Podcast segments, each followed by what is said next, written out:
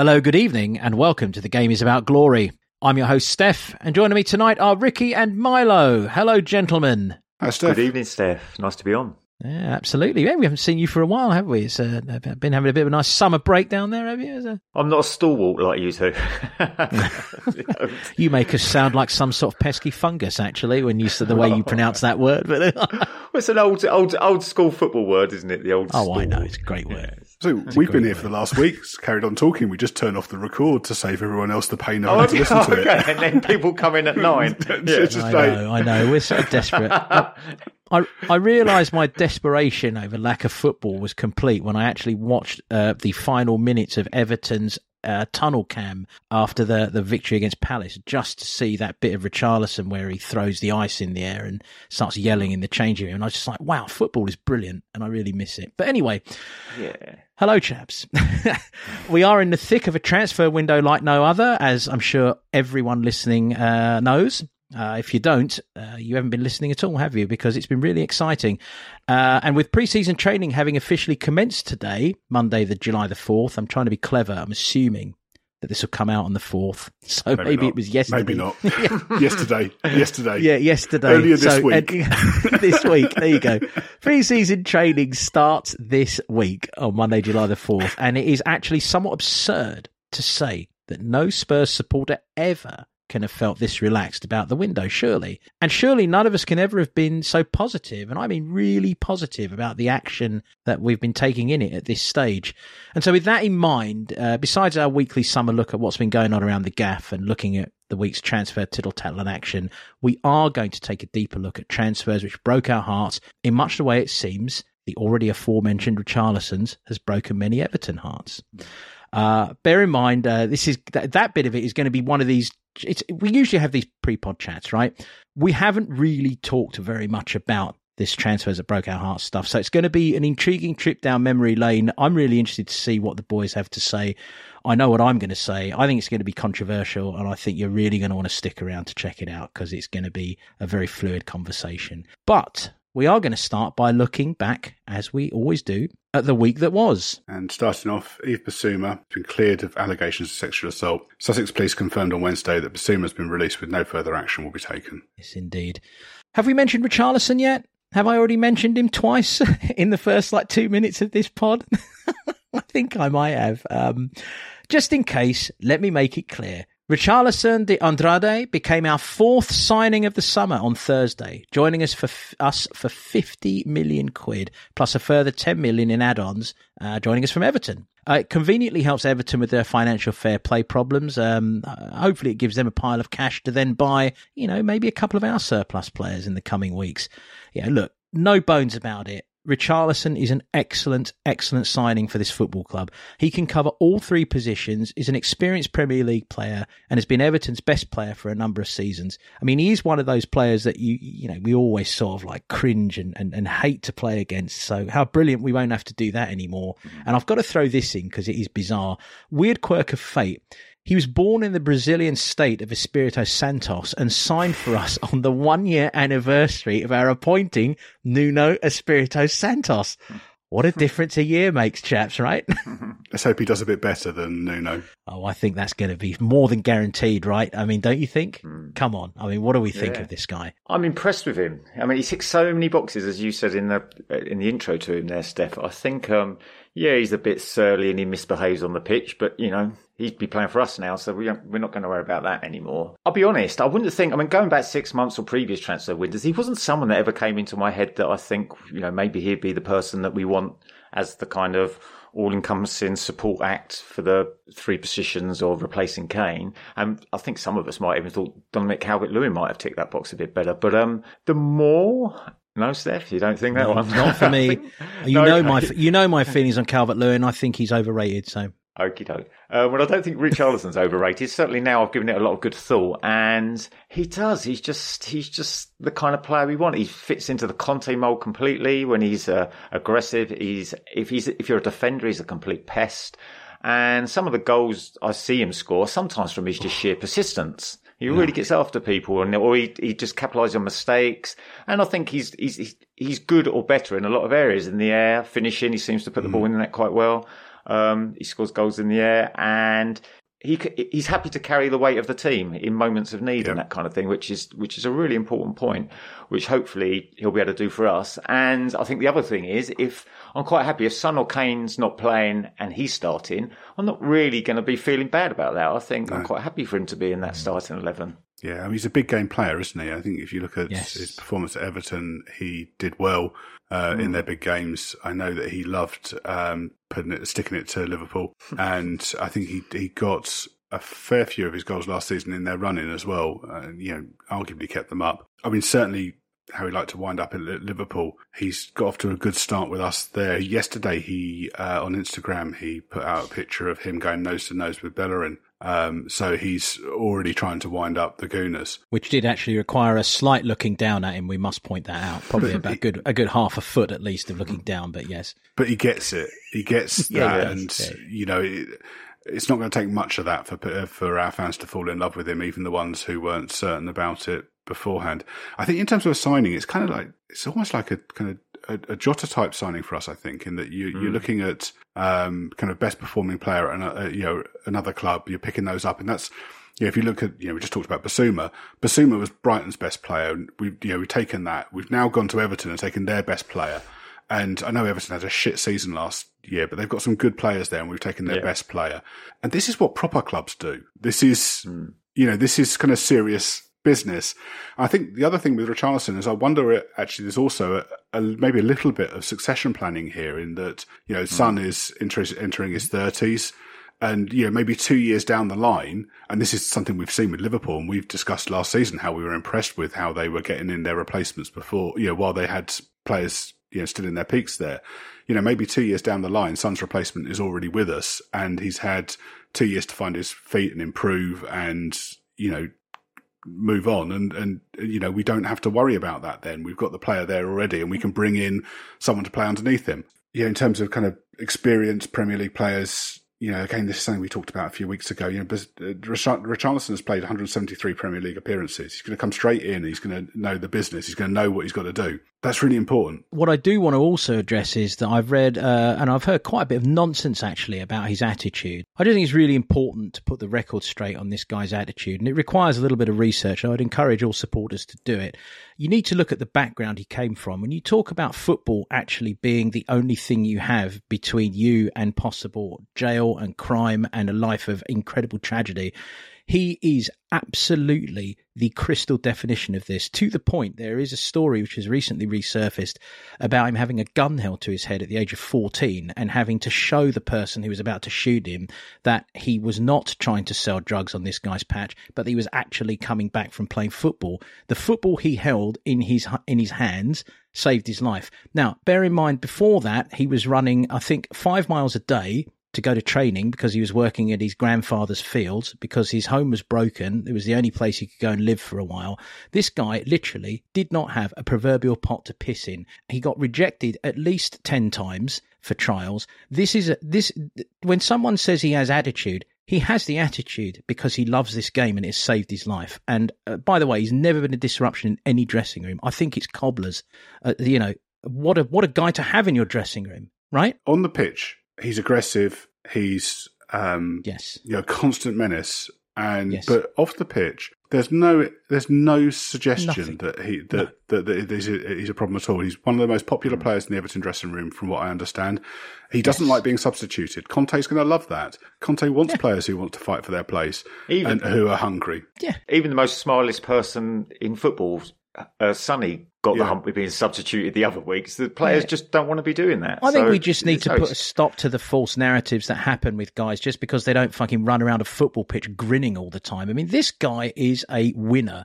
He wants to win because it's his game. He loves the game. It saved his life. But I think I love it. I think it is just down to his face. He, he looks angry, but he's meant to be a pussycat off the pitch, and you know, in terms of what he does for um, you know disadvantaged people in Brazil and elsewhere, he's the most sus player we've got. Women's rights, he's done a lot for women's rights in uh, Brazil, like women's rights uh, charities. He's the anti-Moura. Well, He's the anti. He is the anti Moura. I mean, you're absolutely right in that in that political sense. And by the way, did you see the message he sent to the Everton supporters? Yeah, fantastic. I fantastic. mean, look, I, look, this guy is, and, and Conte's look, Conte's going to make him a better player. I'm sure of it. I think this guy is. I think this guy's going to be world class in, in a couple of years under Conte's tutelage. I really do. The, the thing to add with that, I think people that are obviously closer to him and the situation is Everton and Watford fans because yeah. you always know your own players better. And I haven't heard any of them say any of this kind of nonsense about him being disruptive, you know, behind the scenes. They wish him like well. That. I just they wish him well. Exactly. They all love him. Yes. I mean, they all love him. Yes. So yeah. Out with uh, an Everton supporting mate last night for a couple of drinks,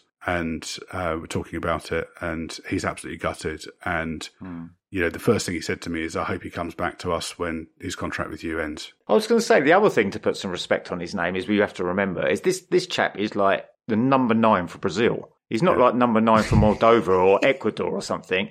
Do you imagine, like you're saying, the country he grew up in? Do you imagine thinking when you're a kid, I'm going to be number nine for this country? I mean, what they're the most wonderful point.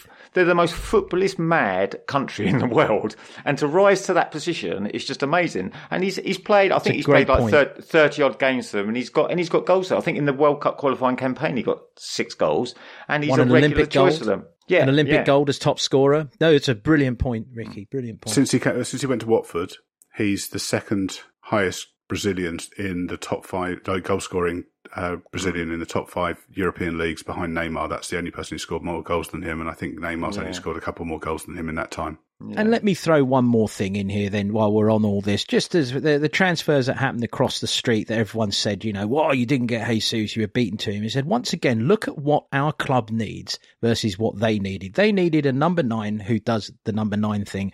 We needed a number nine who can do a couple of other things. And by the way, our number nine, as you pointed out, Ricky, is the Brazil Brazilian yeah. number nine. And he's, and he's, and you've just given the stat there, there, Milo. I mean, anyone who can doubt this signing. Give me a second, Steff. I'll pull out the actual. Yeah, because this is worth. Cause... This is worth it. This is worth it. We need to. We need to make sure people understand what a massive signing this is. Because I don't think the signings actually received the respect it deserves. I really don't. I sent it to my brother. Shout out, Rich, if you're listening. Sorry, so this is since his debut for Everton in 2000, uh, 2018. Uh, Neymar scored 50 goals. Richarlison scored 43. Gabriel Jesus has scored 38 and then Firmino 35, uh, Willian 34. And let's just and let's think about the supply lines that Jesus has had over Richarlison in the last few years, right? I think Jesus is a decent player. I think that Jesus yeah, is a decent player. I don't want I don't want to slag him off. No. But when I saw when I see Richarlison in a lineup against us, I think fuck, that's going to be a tough afternoon. Yes. When I see Jesus in a Man City lineup, I'm relieved. Yeah, because you think I can. We know how to set up to play against him. Whereas with Richarlison, yeah. he pops up everywhere. He's a complete pest, and he yeah. never ever stops working. Yeah. Never stops working. And by the way, I feel absolutely sure that one of the first things you're going to see this week from the training ground is a picture of Richarlison and uh, and uh, you know and Cuti together uh, having a good laugh and getting on with it. I, I think, think you should be holding up be... the shirt and Cuti comes sliding in from the side, something like that. And I think put on top of each other and have a cuddle or something. I, I bet they get on like a house on fire because they both seem pretty pretty like cheeky cheeky popular guys in the dressing room. You know, but even so. if they don't, I don't think. Um, nah I don't think a bit of tension is necessarily a bad thing. Mm. You know, the people you work with, you don't have to be best mates with everyone you have to work with. You have to re- you have to respect them and yes. understand what they bring to the party. Yeah. And I think Romero is going to look at Richarlison and think I'm a lot happier with him on my team than on the opposing team. And I think the same will be said the other way, actually. yeah, well. no, absolutely. I mean, Richarlison will be delighted that he's not going to get his ankles taken out this season. Yeah, but they don't have to be best mates. They just have to respect each other. That's a fair yeah. point. But I, I, I like to think because I'm that sort of like I'm a lemon lemon or a guy. I like to think that it's going to be wine and roses, if you will, yeah. lemons, wines, and lemons, wine and roses between our uh, Brazilian Argentinian. Uh, duo. No, the other thing I was going, I'm not quite, I mean, obviously we don't know how much game time he's going to get, but I think it's worth remembering that last year I think he played the Copa went straight to the Olympics, and then played what you could call yeah. quite a stressful and mentally stra- uh, draining season with Everton. So even if he ends up playing 30 games or something this year, that might not actually be that bad for him. You know what I mean? In other words, you can't, you, as we've said in other pods, you can't keep churning like, you know, you can't keep burning the candle he files into these players that I think some again fans need to maybe do a little more research on. It's like when Luka Modric first came to us, and everyone said, "Oh, he's too small and weak." Mm. Take a look at what he went through as a human being as a child. Anything in, in British football is going to be a cakewalk. Yeah. And I think Richarlison has seen stuff that, you know, I'm very grateful I will never see in my life. And he's fought through it. So mm. I don't think anything's too much for this guy. I mean, I, yeah, I, I better stop. The, the, the eulogizing of him should stop because it's it's I could go on for hours. I'm so excited. I think it's probably worth having a think about kind of where he's going to play because he can play right the way across the front line, and and for Everton he has, and his stats are pretty good in all all of those positions. Yeah. Um, I mean, I think he's predominantly going to be rotating with Son and with Kane, probably a little bit less so, and with Deki less so even more. Is mm. my reading of it. He is predominantly right footed, so I've had to look at. Um, uh, comparing him to Son, for instance. So Richarlison has scored 48 Premier League goals. 11 of those are headers. So of the remainder, um, 40, 47% of his goals, 23 goals have been with his right foot, 27%, 13 goals have been with his left, whereas Son, you know, only four goals with his head. So 54% of his have been with his right foot, 40% have been with his left. So Sonny's a lot more two footed mm. than Richarlison. And I also think with Deki, I think we really saw this with, um, you know, when he came in and replaced Moura, his passing game and his all round football intelligence made a real difference to us. And that, and I think Richarlison, if he played on the right with Son on the left and Kane in the middle, we're missing that a bit. And I think, yeah, Richarlison's a really good player. He, he can do, you know, a bit of everything, but I think his main strength is, is running and taking on players and being aggressive and pressing.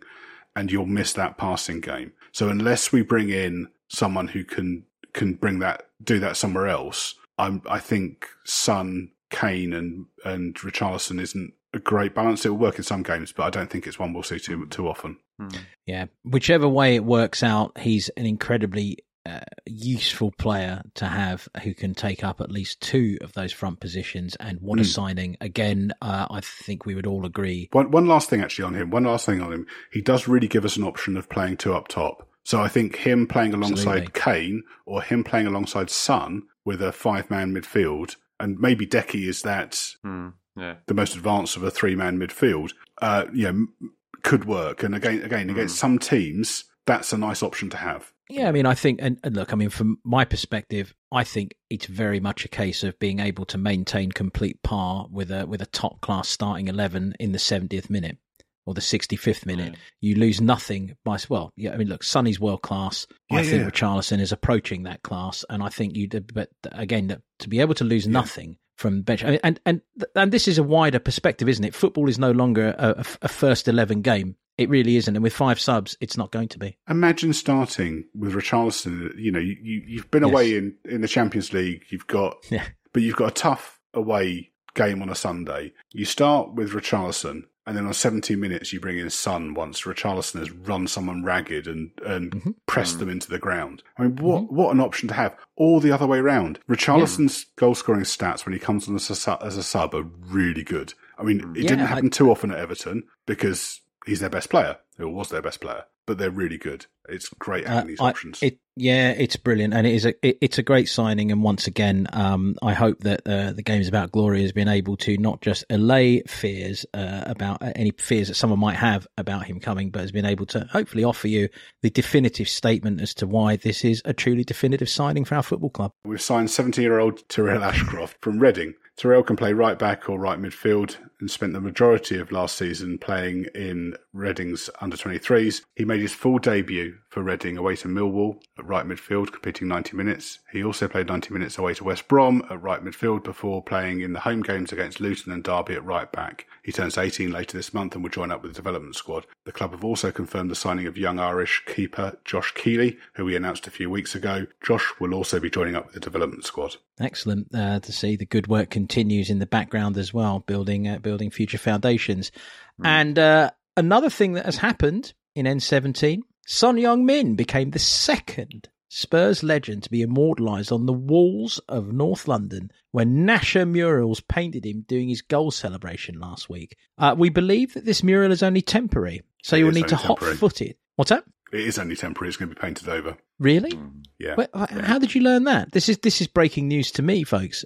From the artist, he's only got the wall for a little bit of time. Maybe we should start a, a, a Twitter campaign to keep the mural up. Save Sonny's Maybe wall. Maybe we should spearhead yeah. save save Sonny's wall. Yeah, this because it is. It's brilliant. We need it's more great. of this sort of stuff. You know. But yeah. well, anyway, regardless, you got hot footed to Tottenham soon if you want to see it. And if you want to join us in starting a campaign, why don't you send us a tweet uh, to our uh, Twitter account or send us a message to any of our social media accounts, and we'll see if we can't all get together and whip one together. It's worth it, isn't it? Yeah, yeah, I think so. Nasher Murals um, tweeted, I think yesterday, he was really touched by kind of the response to the mural, mm. and uh, a lot of people had contacted him on Twitter saying how much they loved it and stuff. And I think he said that his kid is a huge Sonny fan, which is why he'd done it. So yeah, it's nice. Yeah. I think it's I think it's in Stanley Road, which is I think that's where you turn right off the high road where the Beehive is, basically the pub, mm. which is a popular Tottenham pub. Most people probably know that. Yep, and given your absolutely spot on uh, geographic knowledge, which has been displayed often on this pod, Ricky, I am going to say that that is the definitive mention. So, folks, you've heard it there. Alfie Devine and Dane Scarlett are European champions. England came from behind to beat Israel 3 1 in extra time on Friday night. Alfie Devine took the corner that resulted in England's equaliser. Both Alfie Devine and Dane started the game. Devine coming off after 85 minutes and Scarlett on 105 minutes. Ricky, you watched the final. What did you think? what did I think? It was a bit of a weird one, this, because in recent years, like England have undoubtedly done really well at youth level. And one thing I've always been impressed with is how they've handled the games, including big games. And that really wasn't the case here, to be honest. I think um, it, Israel were decent, and they definitely made it hard for us. We couldn't play out. We got and, and we got no service whatsoever to our two boys, Devine or Scarlett, to work on. So it was really hard for us to get a foothold in the game. And that's on the basis, I think, that I think everyone very much Israel were the underdogs for this one, weren't they? I think mm. that was much talked about beforehand. But I suppose the good thing is they didn't win. So at least we came through mentally, strength wise. And with, in extra time, I think it was maybe we've got more resources on the bench or we just had more energy in the end. They ran out of steam a bit. I mean, they had some impressive. They, I thought Israel just looked more mature than us in their yeah. approach to the game and the control of it. I think, which surprised me, as I say. Yeah, I mean, there's quite a few younger players in that England team. Obviously, Devine is, um, you know, eligible. Yeah, for, a lot yeah, below se- their age. Se- several, yeah. several age groups below that. I, I do wonder how much the wind was a factor because I thought yeah. Israel were great in the first half. I thought England were a lot came into it a lot more in the second half and were the better yeah. team in extra time. Yeah. Um, I think the, the conditions were probably a factor. Israel gave us a tough game kind of the week before, although I think England were the better team in that one. They gave us a, a, a tough a tough game then as well. England won the same tournament in 2017, mm. and in that team that won five years ago, Aaron Ramsdale, Reece James, Mason Mount, Ryan Sessegnon, and then now Chile international Ben Brereton Diaz, and now mm. Germany international Lucas and, and Cheika. Yeah. So this has got a, a, tournament with a good record of um, you know training seeing on, players basically. come through. yeah. um, it, it, would be great if in five years' time we're seeing Devine and Scarlett mm. in kind of you know similar circumstances to some of those players. He looks great for his age, Devine. I think he's physically yeah, he already there and that kind of thing. Yeah, he does. Quick question to throw to both of you. Again, I, I mentioned something about this briefly. I can't remember if it was off pod or not, but uh, do you think that um, either Devine or Scarlett are going to make the cut for the squad this year simply based on the numbers? Or well, no, that doesn't matter, does it? Because they're too they'd be under twenty one anyway. So it does it does matter with Devine because he hasn't had two years at the club, so he doesn't qualify for Europe. So if he stayed with us, he's going to be restricted to domestic competitions and youth football. So there's a bit of a dilemma with him. I think I think the noise is coming out of the club is that he's going to go out on loan, yeah. um, but that means that he can't be he won't qualify as a club trained player for European competitions. Um, mm. But but so you've got to weigh up you know what's best for his development. He, you know, he's mm. clearly years ahead of his age group, and you know if we keep him at the club, he sits on the bench you know, might get a few minutes in the in the mm. League Cup and the FA mm. early rounds of the FA Cup, but other than that, he's playing under 23s football, or he goes out to League One or Championship and gets 30 games under his belt. Mm. I, I, mean, I, you know, I think whilst it would be great if he's a club trained player for Europe, Hmm. I think it's probably better for his development that he's playing competitive football. Do they have to give that? Do they have to do that two years before a certain age then, or does it have to be? Do the two years? Is it two years in a row they have to do? In other words, could he go out for a year and then come back and kind of complete that two years? I'm, do you know? What, I'm not certain. I'm not certain on that actually because he's young, isn't he? So he's not going to be even. Um, he's 18 this summer. Yeah, yeah. Interesting. So he was the youngest player in the England squad for the mm. for the tournament. But that's good news, as you say. The amount of them that have trained on to become top level players in top leagues. That's really good strike rate, really. Interesting. Yeah. Yeah, and once again, I'd like to note um, the game is about Glory's stellar and consistent coverage of the England under 19s tournament. Uh, yeah, because I've, I've, I've, watched none of the adult stuff at all, as in no, uh, the grown up South, grown up Southgate. Uh, people were comparing the performance at some points to a Southgate performance, which I took I to mean uh, it's been a fair. bit sterile recently. I don't know. I haven't watched any of that. You, I'm with you, Steff, on that Nations League. That's just a that's a no. I think it's me. unfair to judge anything on that. I think it's rubbish. Yeah, exactly. But this most, but also, I, I mean, I think it's unfair judging youth players on on that. But you know, by the same criteria, I, I, I think firstly, I think England have been pretty good. They've, you know, they've scored a lot of goals. They've, you know, this mm. game was the first time they've conceded a goal in open play all tournament and that's not because they were sitting back and being mm. ultra defensive. I think you know they, they they they score plenty of goals, but also for youth players, it's about experience as much as anything. Yeah. And you know, England could have gone to this tournament and got knocked out in the mm. group stage, but if the players developed as a result of it, then that's not necessarily a bad thing. Yeah. Um, but obviously, it's, you know, it's great that they've got they've got this experience, and you know, the players look made up in the photos afterwards. Did, so, didn't they? Yeah. Yeah, that's really good. It's really good. So Gianni Vio may not be the name on all of your lips, but rest assured, uh, with a little research, uh, this set piece expert is proving himself to be the Mr. Wolf, for those of you who are fans of Pulp Fiction, uh, of football. A set piece expert that is coming to our coaching staff, apparently, um, with Antonio Conte's uh, explicit invitation. Vio was part of the staff that saw Italy win Euro 2020 where he reportedly developed 4,830 different routines for Italy to utilize from free kicks and corners. Just, just think about that for a minute. That's absolutely absurd. I mean, that's such an enormous statistic. Yet, I, I, I swear, uh, look, did any of you know of him before he was linked to us? No. Again, no. the Mr. Wolf. He comes into clubs with thousands of routines, does his bit, right? Uh, Milo for a year and then leaves because he's worked with AC Milan, Leeds, Brentford, Fiorentina. He's an ex banker. He partnered with a psychologist in 2014 called Alessandra Tatam- Tatamanzi to co-author a book they titled "That Extra 30%." And I, uh, I, am assuming that didn't refer to his banking career. I'm assuming it referred to his current career as uh, where where set yeah as to where set pieces can bring you on a football pitch.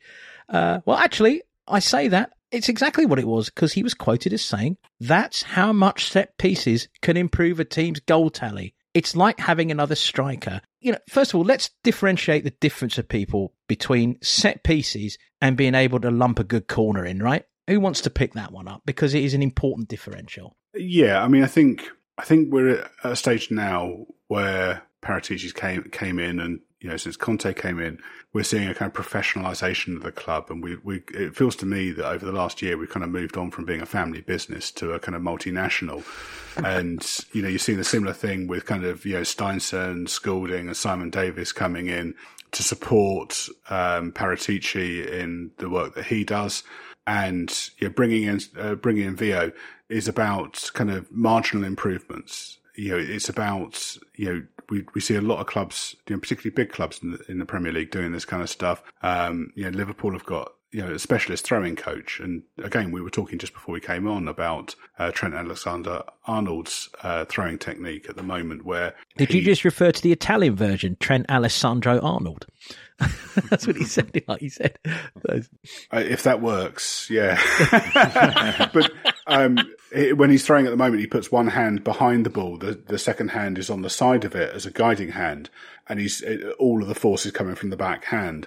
I think it's. I think as I was saying to you, I think it's probably not in the spirit of the, the rules, but is, is within the rules and you know, gives you a massive advantage. Yeah, the, these kind of small differences can make a huge, huge difference overall. You know, if you look at kind of the stats he's had at the clubs he's been at. So Brentford, uh, the season before he was in, they scored 10 goals from set pieces. The season he was there, 15 16, they scored 15. Uh, AC Milan and Leeds, he didn't have quite the same impact. Fiorentina, this might be a real anom- anomaly, but two goals the season before he joined, 22 goals from the season he was with them. Um, and then more recently, uh, Spal 2013, so 11 goals from set pieces in 17 18, the season he was with them, 13 goals uh, in 18 19. So he, he has had a kind of in some clubs he's had quite a big you know impact in terms of um, the goals. Italy scored uh, you know a fair few goals, you know a lot of goals from set pieces during the Euros. But also, I think you know if you look at something like throw-ins, where it doesn't, you're not likely to score a, di- goal directly from a throw-in too often, but it can be the the move before the move that leads to the goal. And yeah, I think too often at Spurs we've seen us kind of take a long time over a throw in, allow the other team to get set. You know, whoever's closest to the ball picks right. it up, holds it in their hands, thinks about it, throws it to the fullback, and then the throw fullback throws it back to someone just inside. Yeah, you'll assume that he's going to have a set amount of situational plays that's like do this. Even if we just play this, it quickly, this, this, this, and this. And mm. yeah. just just one last thing, and I know again this is we're really heading into kind of cliche talk here, but around kind of Kane and free kicks, I think bringing in a specialist set piece coach might to say us, that Harry Kane should never take a free kick again is a fine move. it, it might be that he's the right person to take them, yeah. but it might be different free kicks to he takes now. Yeah. So you agree know, with that. Direct free kicks in most cases don't create very good goal scoring opportunities. Mm. Indirect key, free kicks better. So I think we might see more variety. If Kane's on them, then, you know, we might see something different to what we've seen before, which is, you know, kind of over the wall and not quite dipping as much as we need and what have you.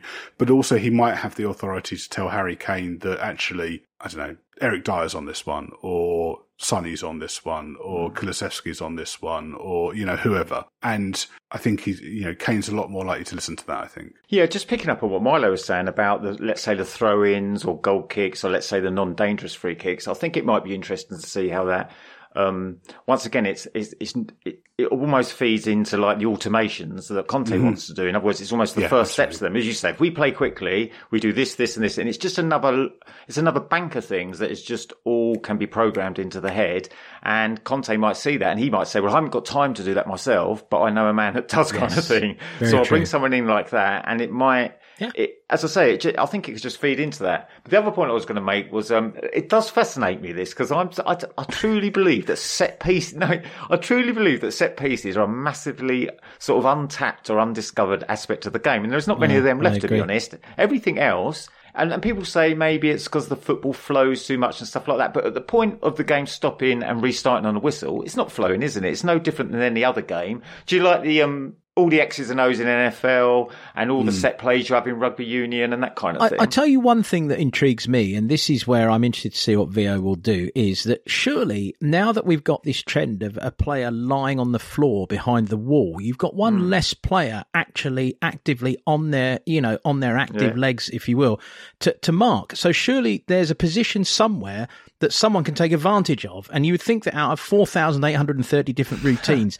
we're going to be able to find a couple that can take advantage of something like that, right? I don't know if you read the athletic piece on him that was around, um, that I shared with you uh, from around the time of the Euros, where they, they talked a lot there. So he, basically, he put players into an offside position to mm um, kind of disorientate yeah. teams and then kind of move them. So he, mm. he he has a lot of decoys and things like this in order to try and uh, yeah. confuse. I have visions of like four thousand four hundred and fifty three being like three players around the ball. One does like a run across it to the right, another does a skip to the left, and then the one that you think is going to shoot jumps over it, and the one that first yeah. ran to the right comes around and larrups it to the left. but it is, it is, it, that, that is so NFL playbook, isn't it? They yes. have all those kind of plays. Yes. And a lot of plays in NFL are misdirection. It's like play action. Yeah. In other words, you're trying to send people and you, you, you trick people. Yeah. And I suppose games where the ball is controlled by the hand is more reliable because, you know, you're a bit looser with your feet sometimes. But I'm sure there's mileage in it. And it seems bizarre that the game is so old and all we do quite often is just lump a corner in. And not yeah. us. I mean, just generally, just generally in football. You know what I mean? It's so uncreative. Have you heard the Walter Zenga quote about him? No. So he says a 20 goal a season player can get injured. He can get suspended, but there are set pieces in every game, always, mm. and he knows how to exploit them best. He's very skilled at it. He manages to get players scoring who otherwise wouldn't score. Mm. Jesus Christ. I mean, let's be honest. This first, like, these first, like, 15, 20 minutes of the pod, we're going to win the league, right? We've got, we've got a player that we're all so delighted about. We can contain. We've got the future of, of, of British football and, and we've, we've, now got, got like, and we've got a player that doesn't actually physically exist that's going to score 15 goals. It's incredible. It's incredible. And we've also managed to show the world that, you know, you have to integrate modern, you know, the modern ideas of other sports. But I think the thing to think about this is it's not going to be about scoring, you know, 15 direct free kicks a season yeah. because no, you know, most teams score one or two direct free kicks a season. They're not very productive. And, you know, actually, I mean, funnily enough, in our, in our lineup of shows, you know, for this summer, I did have one around set pieces and, you know, to look at, talk, you know, our, our figures and comparing them to others. And that seems redundant now because we need to look at what this guy brings to us. And then maybe actually later in the season, it's worth looking at yeah. what we've done the season gone and then what happens next season. Yeah. Yeah. I think the, the problem with set pieces a lot is that people focus on the wrong ones. So direct free kicks, everyone thinks it's a, it's a great chance. They're not. Not many, right. you know, even Eriksen when he was with us didn't score that many. You know, corners, they don't, you know, you don't get many goals from corners. Now that's not to say that we shouldn't have routines for them. We shouldn't have variety there. We shouldn't be able to mix it up.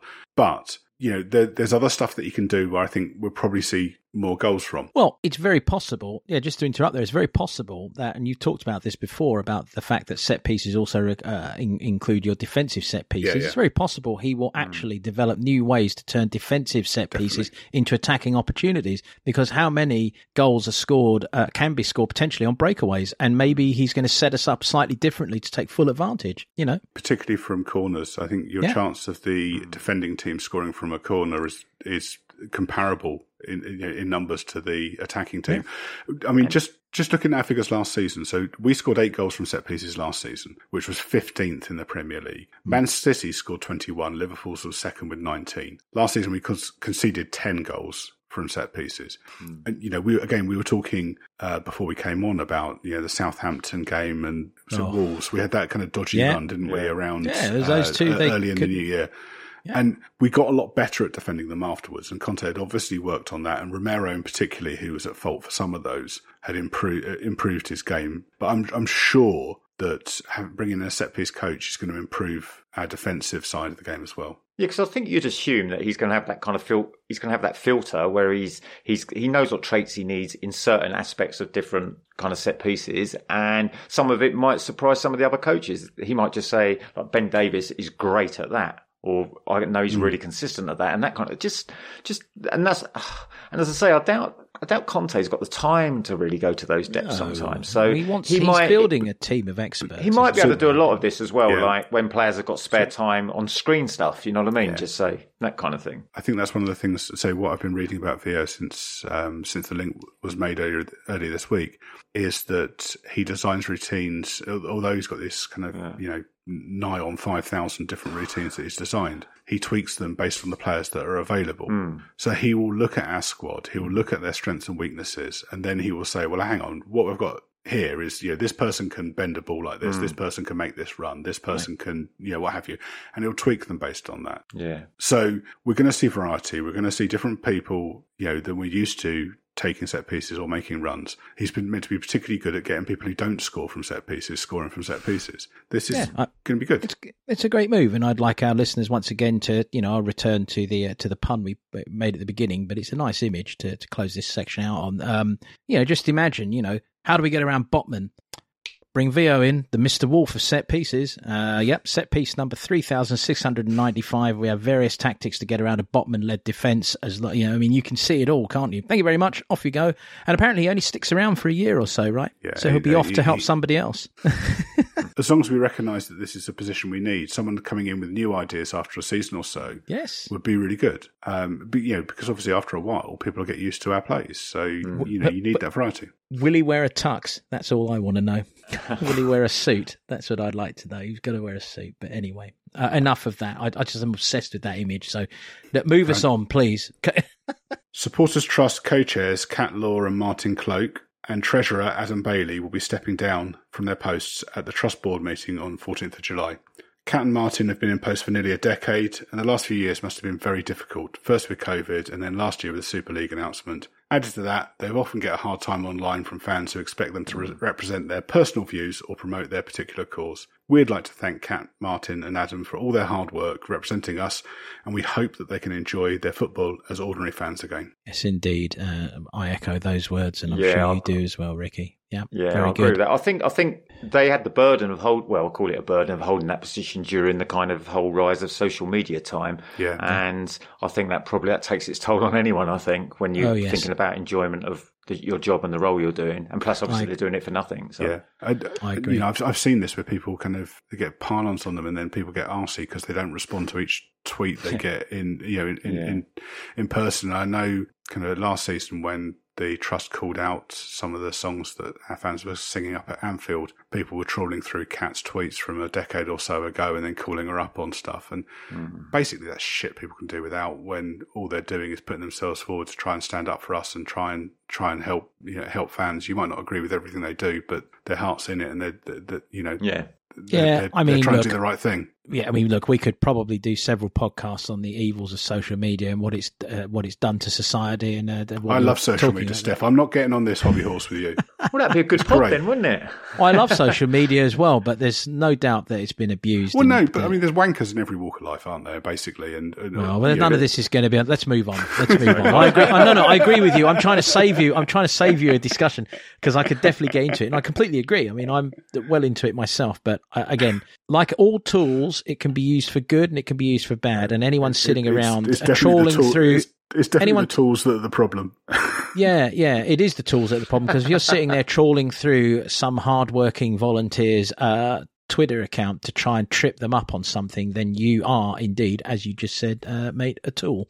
Um, anyway, we finally have more details on Spurs play which is the online streaming service that the club are launching uh, this week. It actually launches on Tuesday, July 5th, which, depending on when the edit gets out, will be today, tomorrow, at some yesterday. point. But he's, yeah. yeah. it's yesterday. All my troubles seem so. Anyway, uh, so Tuesday, July 5th, it will cost you the princely sum of 45 quid per year or 35 quid for season ticket holders and members. Um, for that, you will get live men's preseason friendlies, home under 18s and under 21 matches, select under 21 away games, and additional women's matches.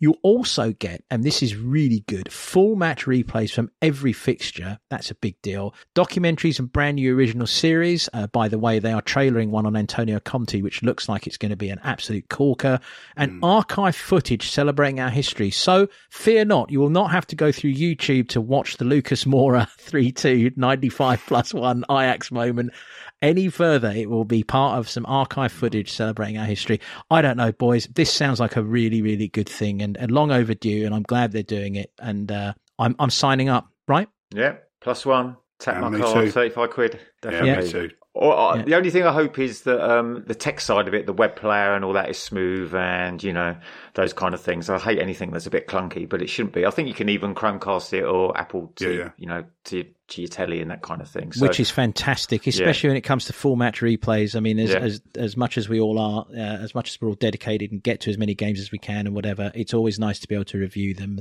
Uh, and we and we should be doing that. It's a good service. it will make doing this pod a lot easier when I want to rewatch a game. Yes. Yeah, I think this is long, long overdue. Last season, or and season before, watching our away, our under 21s away games, under 23, sorry, away games, um, on other clubs' services and thinking, why yeah. the hell haven't we got this? Is really frustrating. So, um, yeah. and 35 quid is a, an absolute steal. You know, it's a month yeah. of Sky, isn't it? Yeah, yeah, and and you have to say their extra programming on on, on the YouTube channel is, is, already pretty entertaining. They get some pretty good stuff. Yeah, I mean, they've yeah. really stepped up their game in terms of the uh, the, the, the caliber of uh, material and interview snippets they get and access they get. So I'm really excited. I'm I'm yeah. really looking forward to it. And again, that Antonio Conte doc looks like it's going to be really good. Premiering on Tuesday, isn't it? So that's on. That's yes, it is. I think day. it's the kickoff. Yeah, it's yeah, the kickoff. Yeah, uh, yeah, yeah. yeah. It, it, it, it, I mean, uh, it does actually. It's going to sit right up there for my summer viewing, my summer football viewing,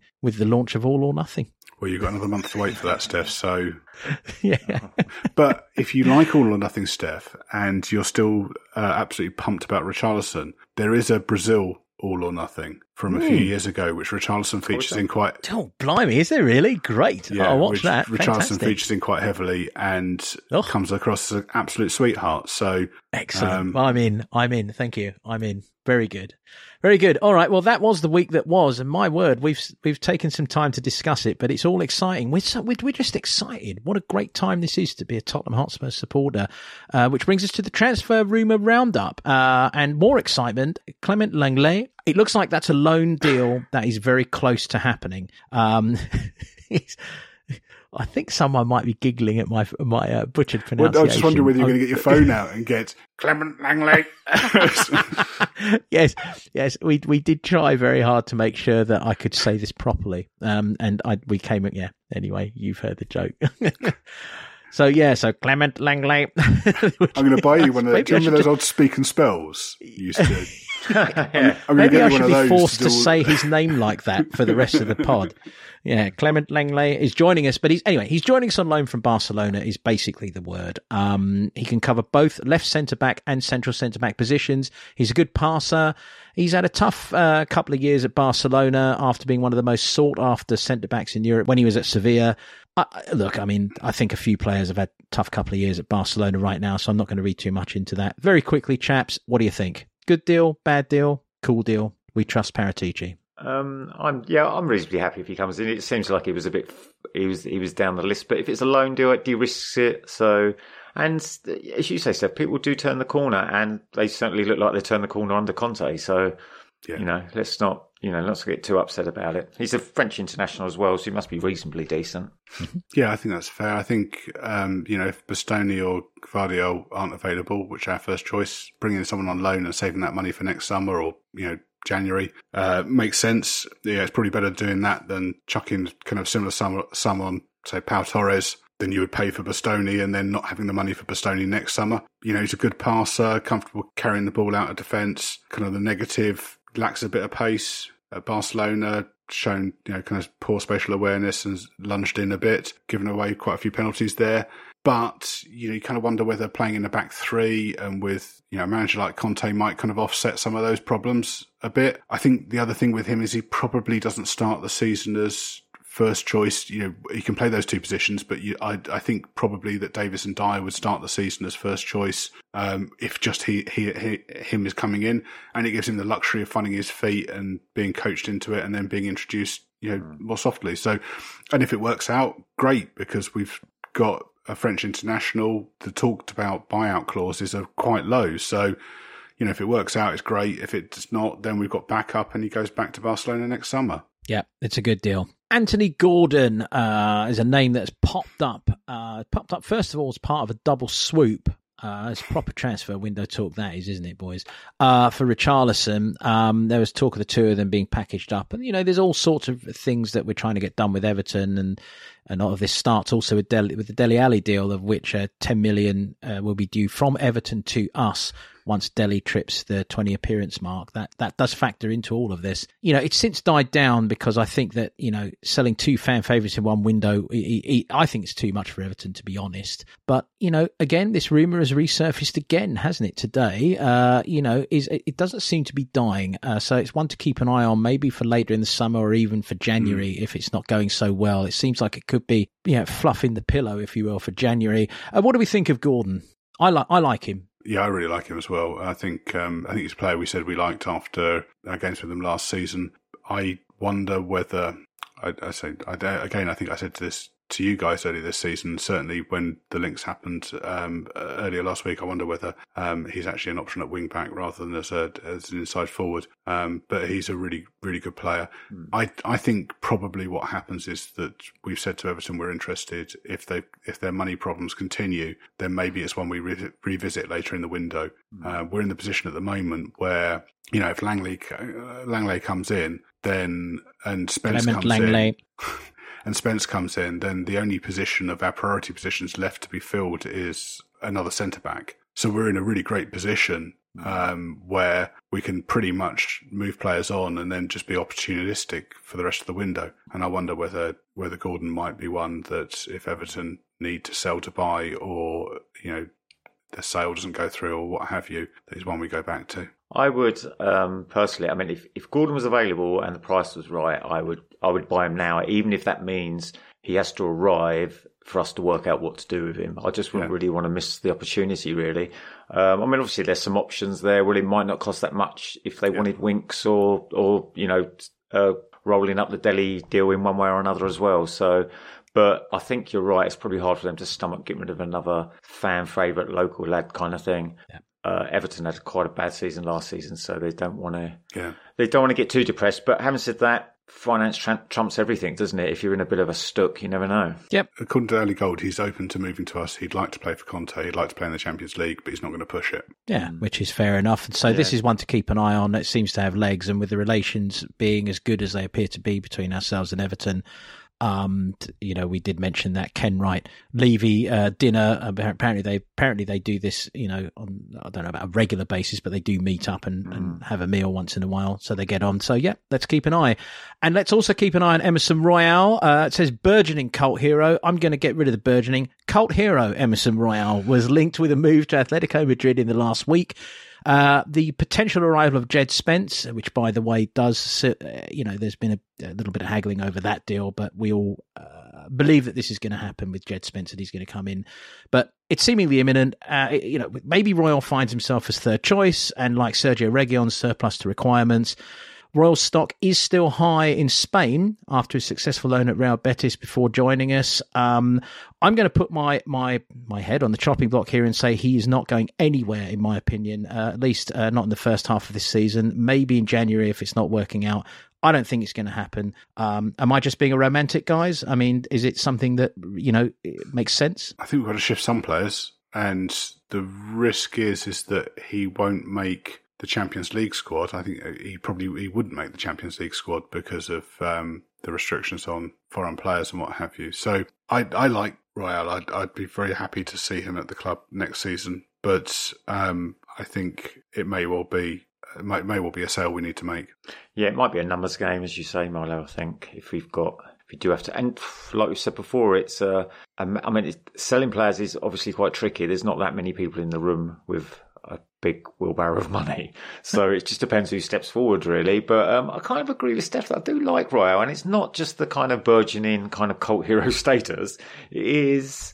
I still ha- he has these limitations. We know that when he goes forward, but I think he's actually not too bad because we're in a wing back situation. If you think about it, there's two types of attacking, isn't there? There's delivering it, attacking, and there's arriving on something that's come from the other side. And I don't think he's maybe that bad at that part of it. I think it's just he looks a bit awkward in his flow when it comes to the yeah. attacking side of wing batting, wing wing back play. He was certainly a lot better once Conte got him cutting inside rather than staying yeah, wide. That's true as well. Um, yeah. So that once he got him playing similar to actually how he got Doherty playing last season, he there was definitely an improvement. And you know he's 23, so uh, there's more to come from him. And, and um, his enthusiasm is is infectious. And you know if he does leave, he's certainly a player that I'll be kind of keeping an eye on. Yeah. Uh, you know when he moves on, and um, yep. Yeah. You won't have to, not for at least until Christmas. You can watch him in N17 and see what he's doing via social media and weekly video outputs uh, from from there, mate. I, I, can guarantee you of that. If he stays, Steff, he'll have his own show on Spurs Play because oh, he won't yeah, be able to be registered yeah. in the squad. Yeah. He'll just um, he will. Uh, yeah, yeah. Imagine him and Richarlison. My word, they'll have some fun together, won't they? He did tweet out a um, hmm. a welcome to Richarlison, which yes. was and saying about how um, about the Brazilian boys in, in London and how he was looking yeah. forward to playing with him. There is a, there is a subtext. There's a great subtext to all this. The last time there were this many Brazilians in North London, they were across the road, weren't they? And they ended up having a period of uh, what we would hate to admit uh, quite quite high level of success with that, and uh, maybe that maybe that maybe it's maybe it's come full circle the other way. Ricky, didn't you say that Atletico are short of money at the moment and, and struggling with FFP? Yeah, it's the wage. They're not short. They're not short of money. They're just they're well over the top on their wage budget. They they spend an absolute fortune. They've got quite a skinny squad, but they pay quite a lot of their players a lot of money. So they're all, and I think they've signed Witsel, and he can't mm, even. Yeah. Yeah, join yet because they've got no the room on the, they've got no room yeah. on the wages. That's maybe why they talked about um, João Felix that yeah, kind of got leaving, rumoured, yeah. because they're paying him a fortune. That was, uh, I mean, that, that, was ludicrous rumour. That I mean, wasn't it really? But uh,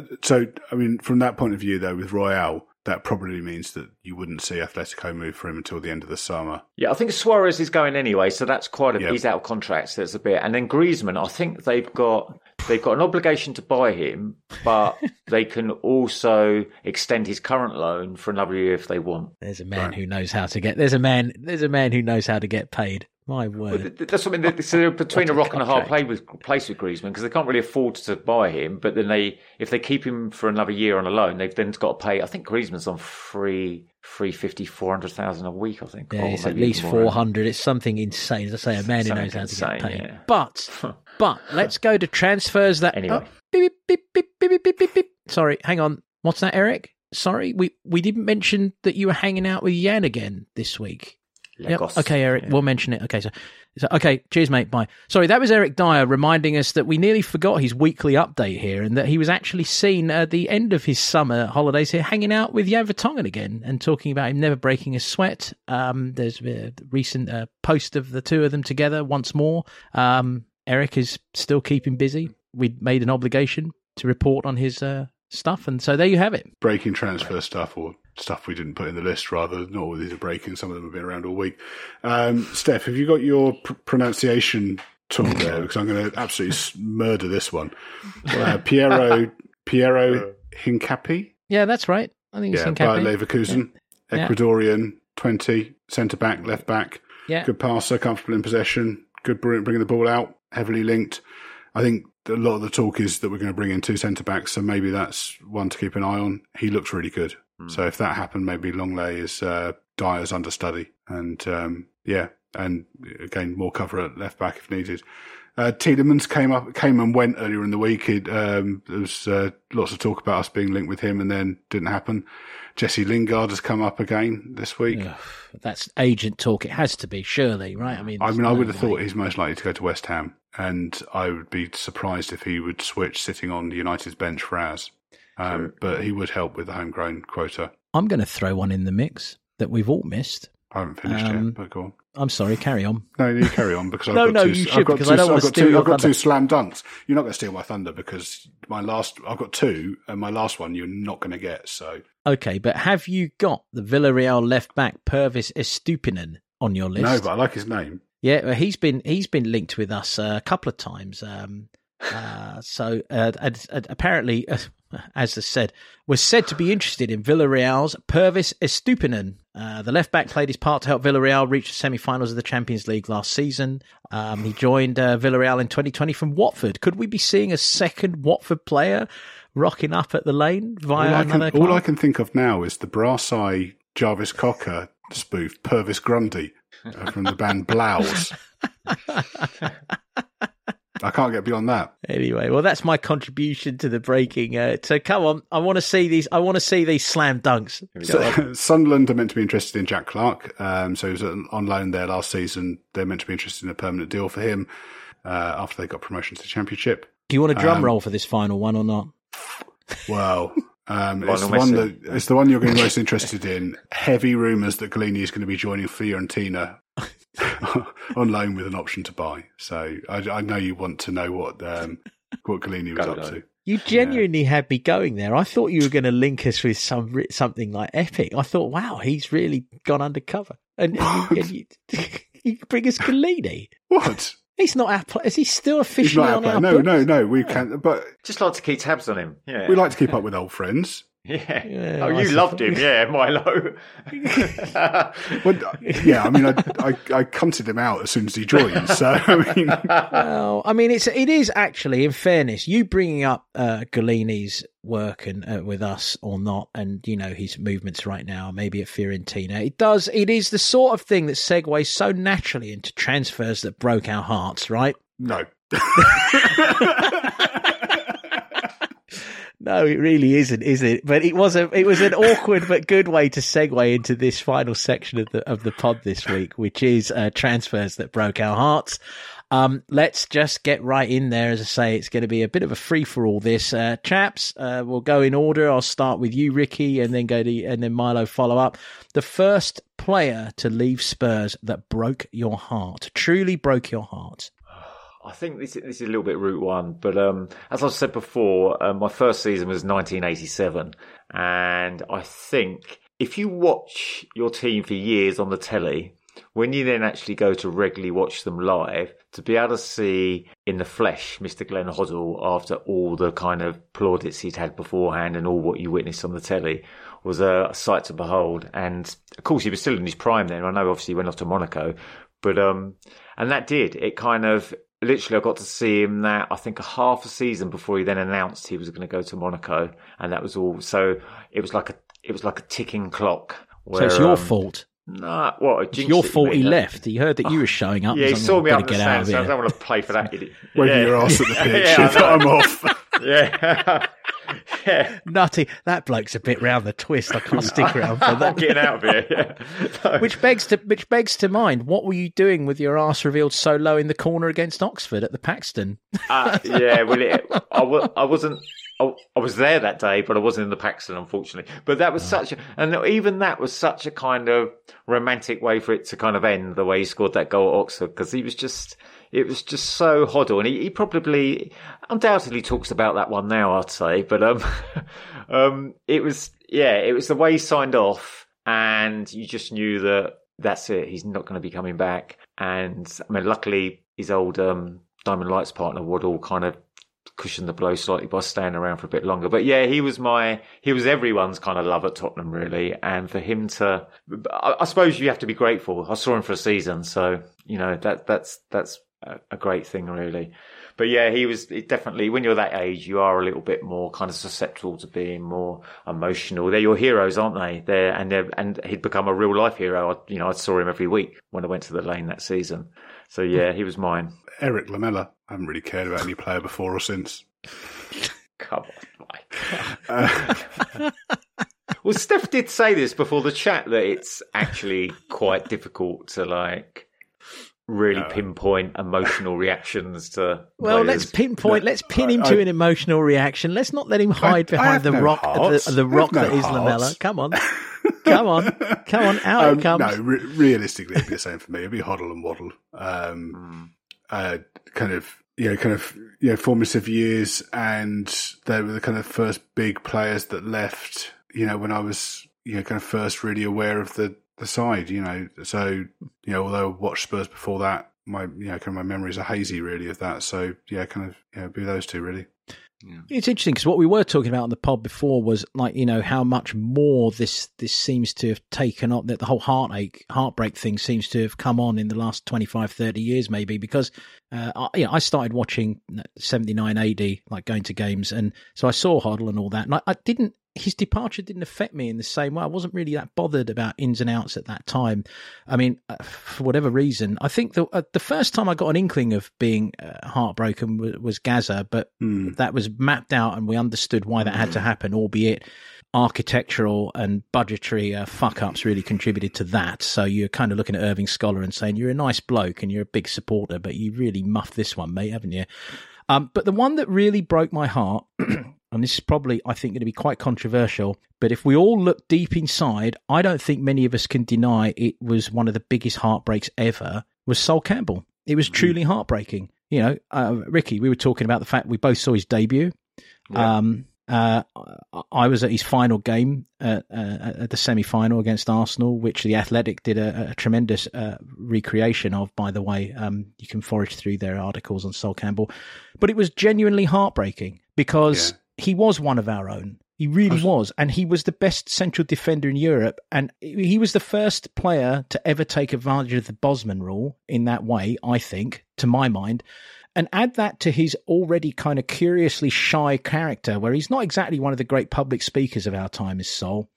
Uh, the whole thing added up to a monstrously uh, bizarre lack of communication. As he approached the end of his contract and and it just it was it was but it was heartbreaking because you didn't believe he would go let alone to them yeah I mean, it's how it dragged out i mean younger fans who weren't following us at the time you know com- the comparison now would be like kane leaving to them to, to them on a free wouldn't it i mean that's the comparison yeah. you think about all the drama last summer about yeah. kane yeah. wanting to go to man city but if you think about that, because the, the Campbell thing dragged on all of that season, and certainly from January onwards, he was hinting that he'd he might stay, and there was you know kind of warm words and what have you, but you knew that there was other stuff going on as well. So all of that stuff last summer around Kane to City, if that was to Arsenal for no money. That's the closest I can think of. Yeah. It's very ironic you mentioned that because Daniel Levy came in as a witness to that happening. I mean, he couldn't do anything about it. He was powerless. He came in. The transition of power was had, had happened was happening as you know Sol mm. Campbell decided not to renew and go across the road. And I, you know, it's it's impossible not to believe the huge impact that made on how Levy views player contracts. Yeah, I mean, I think there's probably a few like that, aren't there? I mean, obviously that's one of them. Uh, uh, uh, the Modric one was meant to have been one that kind of affected him the other way, in that he kind of thought he was um, uh, the dog's bollocks after kind of forcing him to stay for a season and, and kind of outwitting Chelsea. I think when, I think when you are younger, you're you're a lot more submerged and full on with your rivalries with your other teams then. So I think it's, it, it, and you know, there's all the kind of banter thing goes on with your mates. And of course, you play football when you're younger as well, and you have all mm. that kind of conversations all the time. So it is, it's so galling when, especially as you said, it was drawn out. And I think I even read that he even wrote I don't think it was in the program. It might have been in. Did we use that Spurs news newspaper thing we used to put mm. out all hmm. the time, didn't we? That he did actually say in that that he was going to stay. Well, and... the big the, he made a big mistake. He gave a TV interview to Claire Tomlinson from Sky, and if you you can find it, you can find a clip of it on, on, on YouTube where he actually she she puts the question to him, and he actually says, mm, I'm going to stay. It was the only time he made any comment, and it, it, was. I mean, you could see that he didn't really know what to do or what to say. I mean, he was. I think his personality comes into this. because He's a hmm. shy mm. and somewhat curious individual at the best of times. Yeah. Um, and and you know, I think another thing that we, we all forget, and to your point, Ricky, you know, we think about these things as fans, fans, fans. The guy was getting paid 14 grand a week at, at, that time, roughly, give or take 500 quid a week. He's 14 and a half grand, let's say. And he was, he was one of England's very top defenders. And, you know, suddenly he sees his contract six months away and he sees the chance to get 120 grand a week. I mean, yeah, he's, it, it, it's, it's, he's going to do it. And, and everyone at the club knew, the players apparently knew from, from Christmas that he wasn't going to re-sign. He wasn't saying anything, but they were just like, why wouldn't you? You've also got to be honest about the state of where we were at the time. We were an absolute yes. shambles. We were miles yes. behind. You know, you got players taking out John Lloyd memberships in order to go to the gym, and yeah. then uh, you know down the road you've got the most progressive manager in the English game playing, who's you know extending players' yes. careers, doing you know f- you know groundbreaking stuff in terms of fitness and diet, and you know I mean, you know, even just getting your players to go to the dentist because it sorts out your back and stuff like this, yeah. which, you know, yeah. and, you know, we're leasing a training ground off the council and, and players yeah. are having to take out their own gym membership. Yeah. I, I mean, I, I agree with all that. But there are more roads to walk down than the Seven Sisters Road. Of course, of course. I agree. I you agree. I mean? That's and, the and, that's the biggie, really, isn't it? I think we'll... And let it not be said that I didn't spend a good two decades unable to see beyond my my my my you know.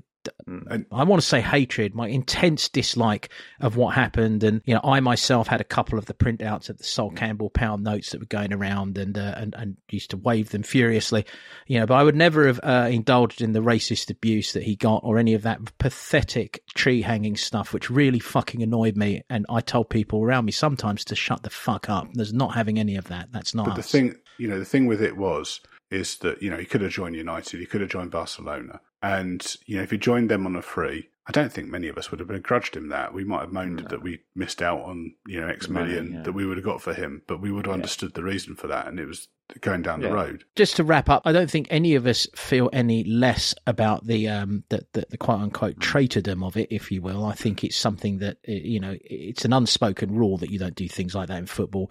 Having said that, you know I, I think age has certainly surely given us the wisdom to recognise why it happened.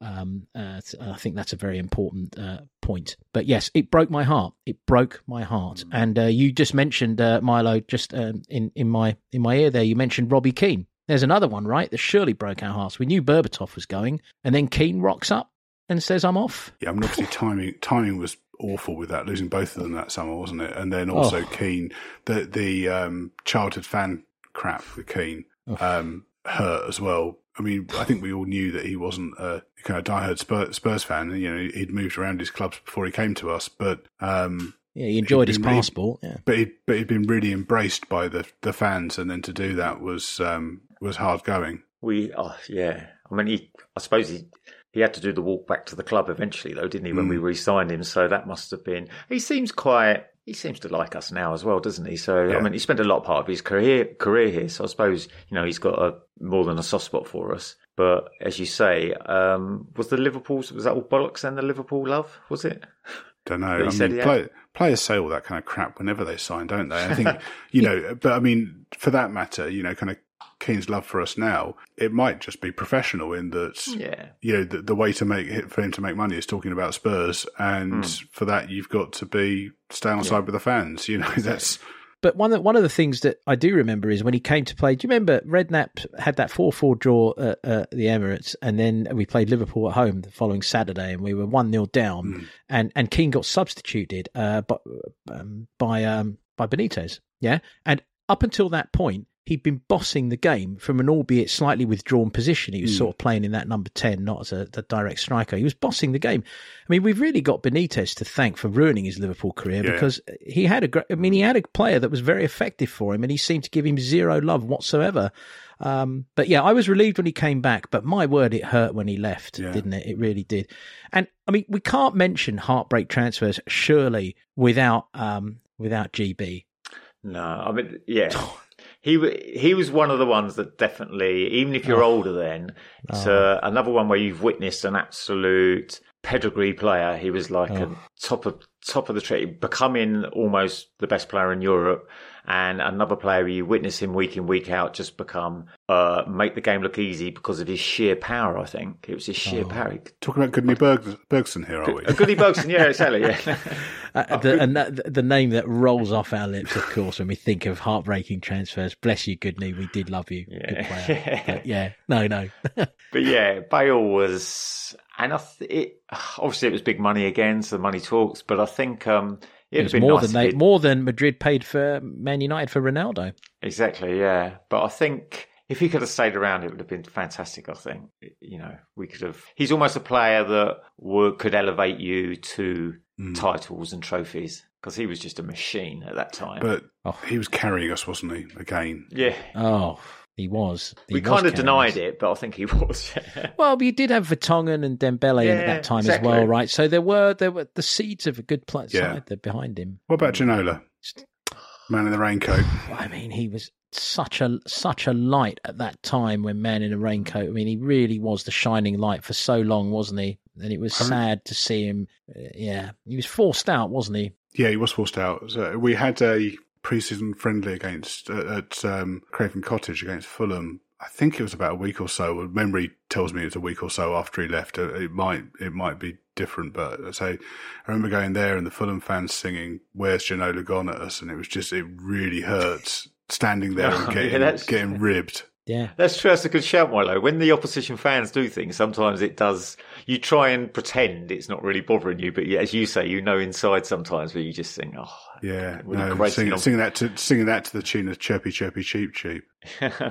it is a heartbreaker, as you say, when context, especially given that it was man in a raincoat dictating mm. that uh, style and flair be be uh, you know fucked off rather quickly from under his uh, horrible, um, you know, uh, reign, if you will. But I'm going to throw another one in if I can. Um, and I can because I'm going to. And this one really did break my heart. And we talk about how old we are. I mean, I was uh, I was 54 when this happened. Um, but for so many reasons, Dele Alli's transfer to Everton really did break my heart. As much because it really did signal the end of of, of a glorious uh, era for the club. I feel that he was so emblematic of the Pochettino era and everything about it. And seeing him go was just final confirmation that yeah, we're moving on and and we have to, and and also that that that really, if we're really honest, and I have to be honest with myself, the unfulfilled promise of a player that I considered mm. to be truly potentially world class and and one of the most entertaining footballers I've had the pleasure of watching over forty five years at Spurs. Some of the things he did were just magnificent,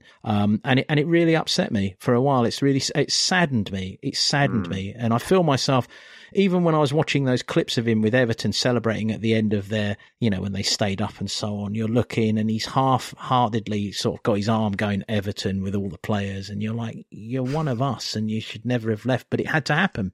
Mm. And I've been forced to face that, but it, it really upset me. Am I the only one? No, no, it definitely upset me as well. I'm more in a kind of a direct way towards him because his trajectory has really kind of come down and it was almost flatline for a while, but he'd have those little blips of recovery, and yeah. that's all they were, were little blips. And yeah.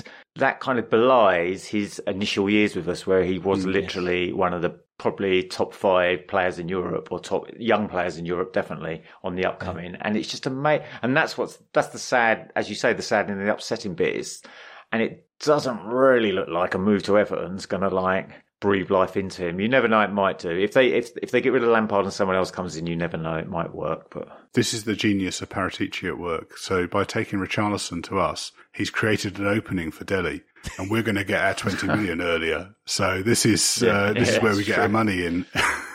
Yeah. and also, this is where we can further eulogise Fabio Paratici's genius in helping, uh, as you say, restore the glory of former players so as we can look and say, ah, brilliant, he's got his career back on track, whilst at the same time allowing us to have a fantastic world class forward in our lineup. Well called, Milo. And maybe that is, I, I mean, I, I, look, we could probably dig around and find heartbreaking transfers forever, but those are probably the most prominent ones that we should that that we should address, and maybe maybe we leave it there. Although I see Ricky is uh, maybe no, one more say, one more not, heartbreaker. Well, no, no, more more of a case of not necessarily heartbreaking, but more. Do you know the ones that kind of more gut wrenching because you're a bit sick? Because I think there are some. Ooh. I think there's also um, some players leave that you know full well are sort of paramount in the direction that the team's taken at that moment. Mm. And I can go back to 87 for starters, and Richard Gough was one of them. Mm. Yeah, definitely. He was definitely, absolutely definitely. one of them. I mean, if Nick he Barmby's in, another one. Yeah, Nick yeah. Barmby's another one I was quite sadly. And also Michael Carrick,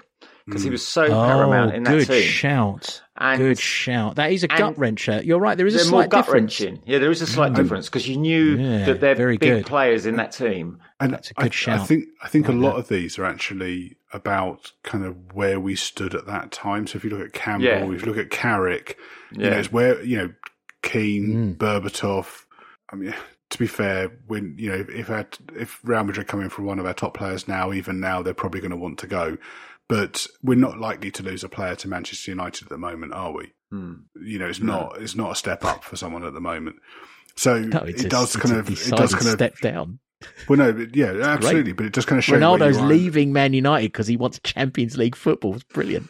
We, you know, we're not going to lose, lose, a player to you know our best players to Man United. We're not going to lose our best players mm. to Arsenal at the moment because it's a step down from where we are. So a lot of it is actually maybe not so much about the player, although you love the player. It's also kind of recognizing where you are in the food chain. Mm. Yeah, and, it's interesting. And, it's a good, and I think it's, that's it's probably a, what Everton fans are going through with Richarlison at the yeah. moment. In that, yeah. you know, they are a big club. They're not you know, they're not as big as us and they've had a bad season and they've lost their best player to, because a big club's come in and said, we'll have them. And there's nothing yeah. you can do about it, and that's where no. you know we've been there. We know that feeling, yeah. and and you and you know that player is such a key person at that moment. Yes, and yeah. what you didn't know was coming around the corner was a big fish coming around to like swallow him up kind of thing. And it just yeah. sets you back so much. You can't really plan if a big person disappears out of your team. It's interesting. One of the things that I think about the Modric transfer, which was a gut wrencher as uh, more than a heartbreaker for sure, because as you say, he was an integral part of the team, but mm. he wasn't exactly a personality that you warmed to. That's mm. not to mm. say he's not a good bloke. He just, yeah. that's not who he is. Um, yeah. But Redknapp did a very good job of diffusing that. Um, you know, he did a really good job of not making that seem quite as, quite as uh, seismic as it actually was. Mm. Uh, it's interesting. Sometimes the way a manager reacts. I mean, Juande Ramos got 52 goals taken from him in a summer.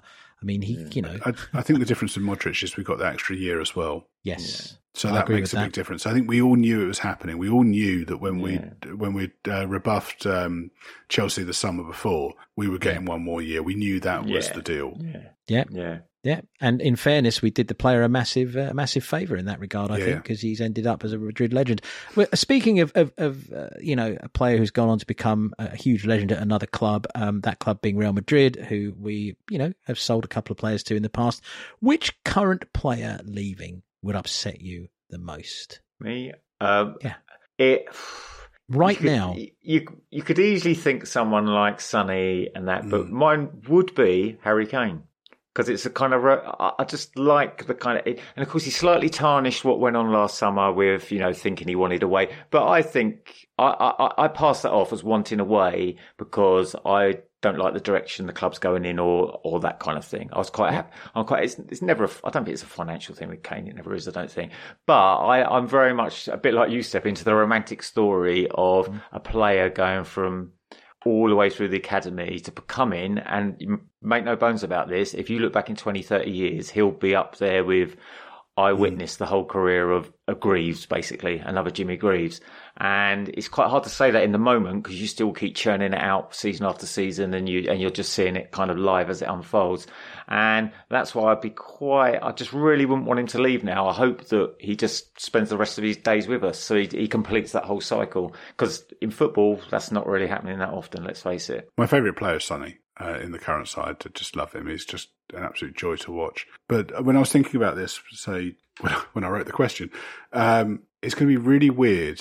And it's going to happen in a year or two. It's going to be really weird looking at the team, and Hugo's not there anymore. Yeah, and there are going to be big boots to fill. He's been around a long time. He's a really, really key part of this team. It's going to be really weird when he goes. Yeah, good shout. I mean, I think I'm with you, Ricky, Harry Kane, uh, primarily, but my sneaker and one that this is very personal. Emerson Royal goes down to, and again it goes down to personalities, and again it goes down to, to, to presence and what he means to the club. But I think the day that Eric, if there is a day, and I hope there isn't, uh, that Eric Dier uh, leaves this football club, it will be a really sad one for me personally because I mm. think he's just been such a talisman, and he is actually at this point, along with along with Kane and Son, he's he's the survivor of, of, of the of the first well, and Lloris, the four of them actually. When you put it, they're a quartet, right? Any one of them would be mm. uh, then Ben Davies. Actually, there's a lot more than I think. but I just I see Eric Dier as such a talisman of of all that's good uh, about uh, think... football and Tottenham Hotspur It's going to be difficult for him to ju- uh, juggle filming Bond films, isn't it? With um, yeah. fifty games a season for,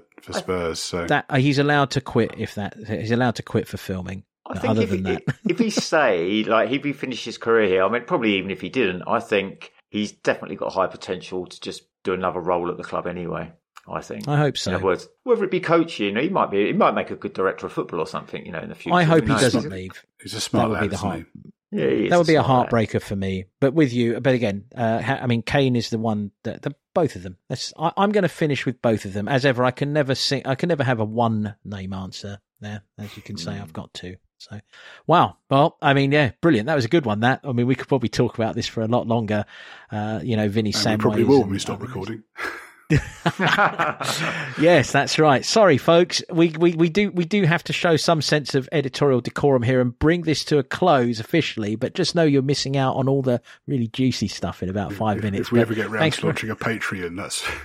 Kind of, that's right. Yeah, we'll, yeah, we'll, yeah, we'll, yeah. we'll release the hour of chatting we do before and after the pod as uh, there you go it's value added content that's right uh, thank you very much chaps that was a lot of fun Cheers, Thanks, Steff. Great. And we'll be back next week and throughout the summer with a weekly dose of Spurs related chat um, uh, episodes. Uh, we keep on saying this every week. Episodes might come out on different days or in clusters, but so far we have been like a metronome. That's not to say that we won't take advantage of not having to fit episodes around matches here and there. We might, but so far we've been with you weekly. Continue to subscribe to The Game is About Glory on your favourite pod platform to make sure you don't miss any. And whilst you are there, leave us a five star review.